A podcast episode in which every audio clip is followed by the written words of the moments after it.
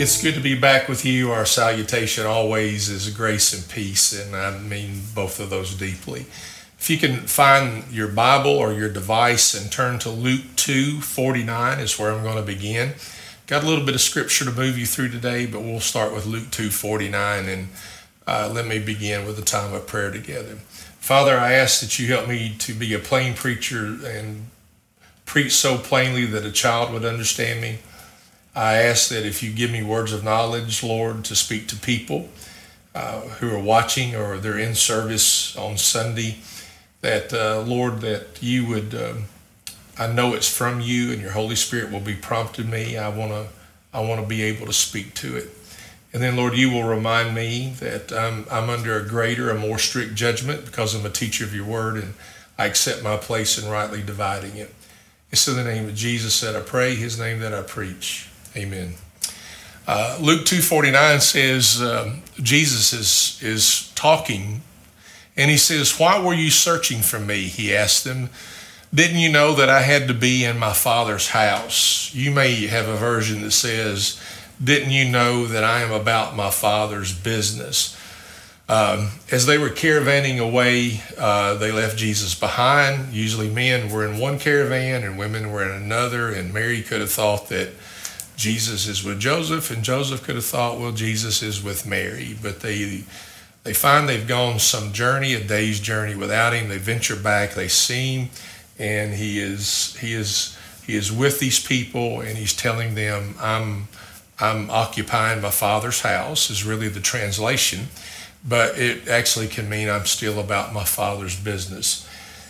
I. Uh, because of the pandemic and because of uh, being um, away from the building on Sundays, I really didn't give a formal Happy Mother's Day back in May. So I want to say that to you today.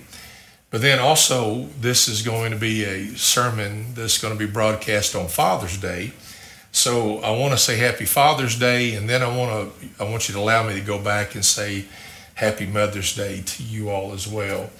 And I, uh, I'm giving this today on Father's Day because all of us, if father and a mother, blessings on you. But the truth of it is, this is a mandate from Scripture uh, that I'm going to give all of us today that we are about our Father's business. We, we really are occupied with Him. So, in, in light of this verse about my Father's business or occupying my Father's house, uh, I want to be able to challenge us on this Father's Day about our Heavenly Father. And I know a lot of you can say, with what's happening, you're even wondering if the Father is even at work. He is. He is at work. He's not quit working. And I want to bring to you some scripture and bring that in line to let you know that I want you to rest in the fact that the Father is working. One of the first verses I want you to go to is Isaiah 64 8. Isaiah 64 8. And it says, uh, Yet, Lord, you are our Father.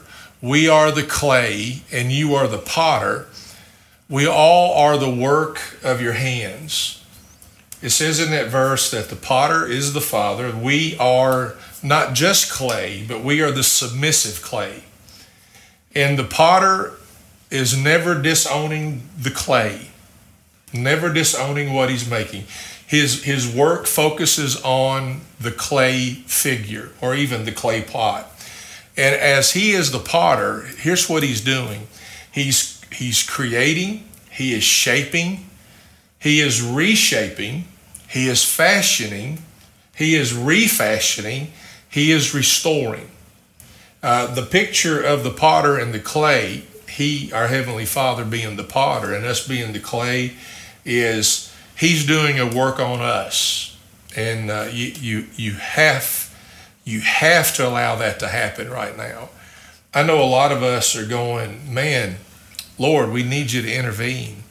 Uh, he is. I just don't know that you're getting the news of that. Uh, there are some areas where a lot of conflict has gone up and uh, gone on, been in the news, been on the forefront of the news. And uh, churches are coming in there and setting up praise and worship over those places. and uh, bringing bringing light to dark areas. You, you don't see that on the news, but it's happening. Uh, there's a lot of things that I think the Father is doing. Just remember, we're going to begin here and we're going to end here today. He is the potter and he handles the clay, but know the clay is submissive to the Father. And he is shaping and reshaping and creating and fashioning and refashioning, restoring. He restores all of us. You need to get that picture. Now, the second place I want to take you in Scripture about the work of the Father is Romans 8 15 through 17. Romans 8 15 through 17. He says, For you did not receive a spirit of slavery to fall back into fear, but you received the spirit of adoption by whom we cry out, Abba, Father. The Spirit Himself testifies together with our spirit that we are God's children, and if children, also heirs, heirs of God and co heirs with Christ, seeing that we suffer with him, so that we may also be glorified with him.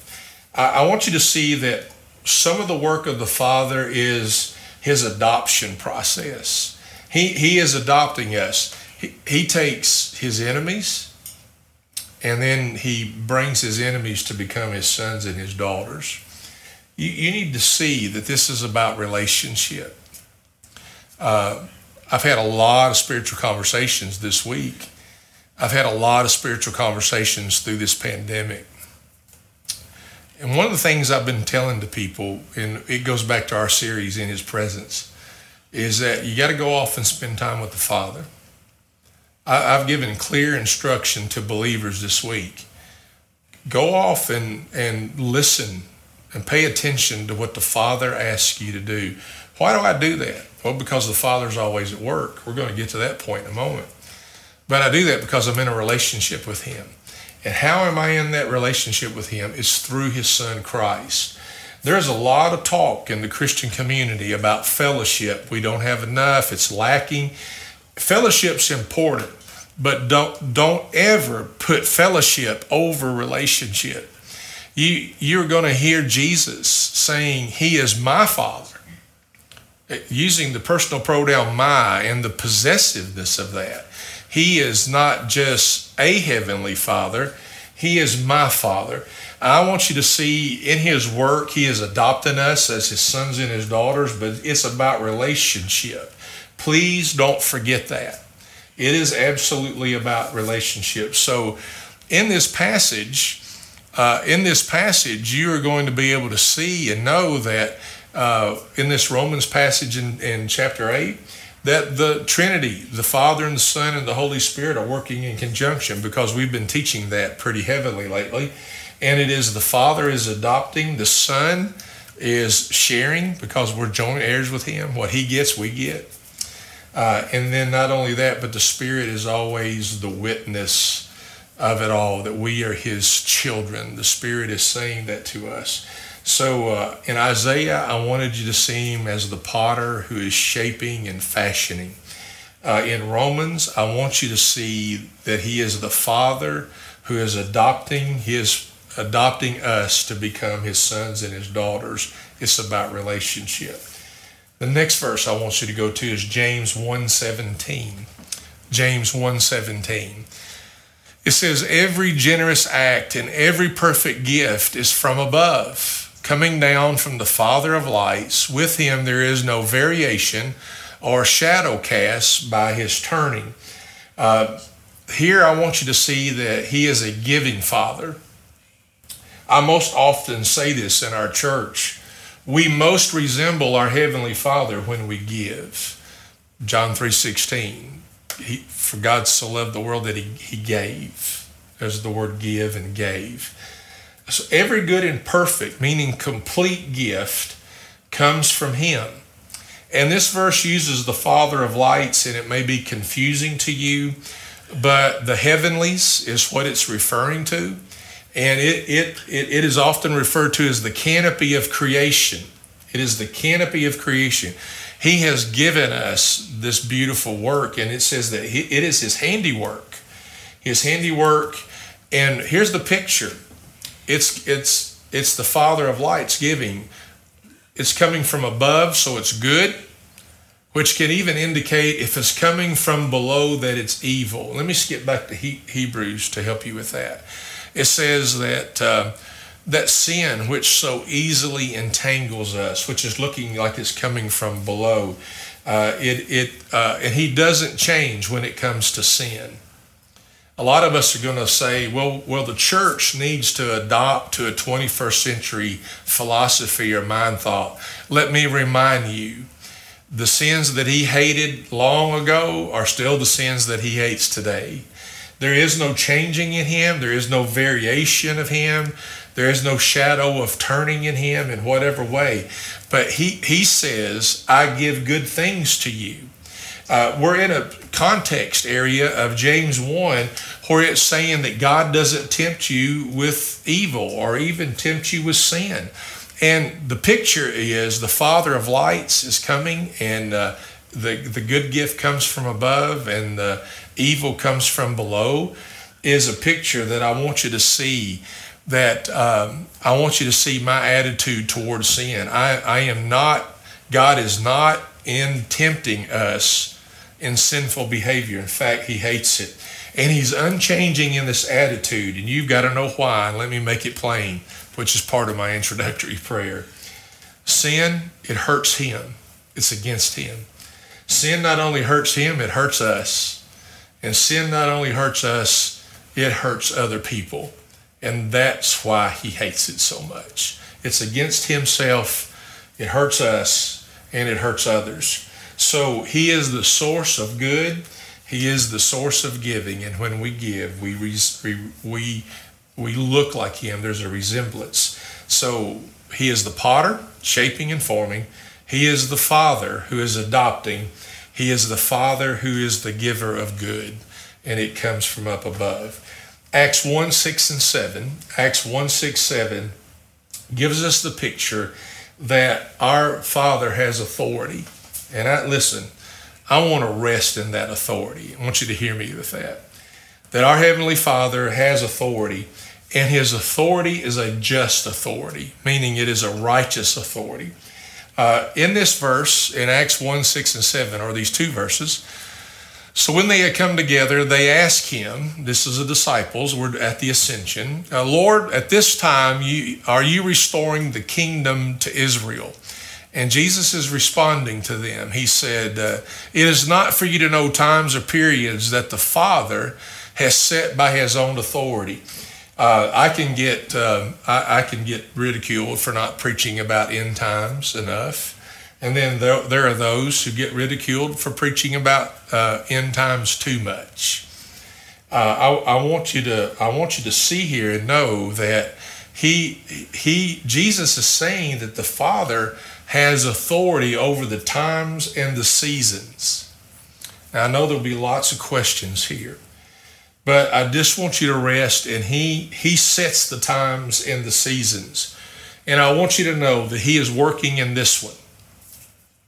I want you to know he's not wringing his hands. He's not calling the council of heaven. He he is working in this season. You and I have got to see where the Father is working and then we have to join him in in that work. So uh, I, I want to stress his authority, and Jesus says even over uh, times and seasons of when he is going to do something. Listen, I don't mind being reminded by others of the beautiful, blessed return of Christ. The return of Christ is not something that I dread. In fact, Scripture says the return of Christ is something that we we should be praying for. And during these times, I know a lot of things are going, well, something's got to usher in the return of Christ. It does. Do I believe in the blessed hope that they talk about the return of Christ? I absolutely do, as much as anybody does. But I have to rest that that time and that season is in the authority of the Father do I mind being reminded by others of his return? I do not. I, I welcome that reminder and even that thought, but I rest in that this Father who shapes and creates and adopts and gives has the authority over times and seasons, and I have to be able to rest in that. And then this last verse is John 5 17. But Jesus responded to them, My Father is still working, and I am working also. This is a question about the Sabbath, of something happening on the Sabbath, a healing on the Sabbath, and it becomes a question of the Sabbath. And uh, the picture here is that God created in six days, and the seventh day he rested. You need to know he didn't rest for himself, he rested for us. He rested to give us a picture of the rest that we need, not the rest that we need. So Jesus is saying he's always at work, and their question is even in the Sabbath, he is not interrupted for the Sabbath because the Sabbath is for you and the Sabbath is for me. And we're going to go, well, that's not fair. You know, God, uh, God has us to rest, and it's not fair. Trust me, you want Him working. Trust me in this. You want the Father to always be at work, and He is working now. And uh, the, the picture, the picture that I want you to be able to give is that He's continually working. And then the truth that you and I have to have is that we are joining Him in that work. So we're going to do a summary here.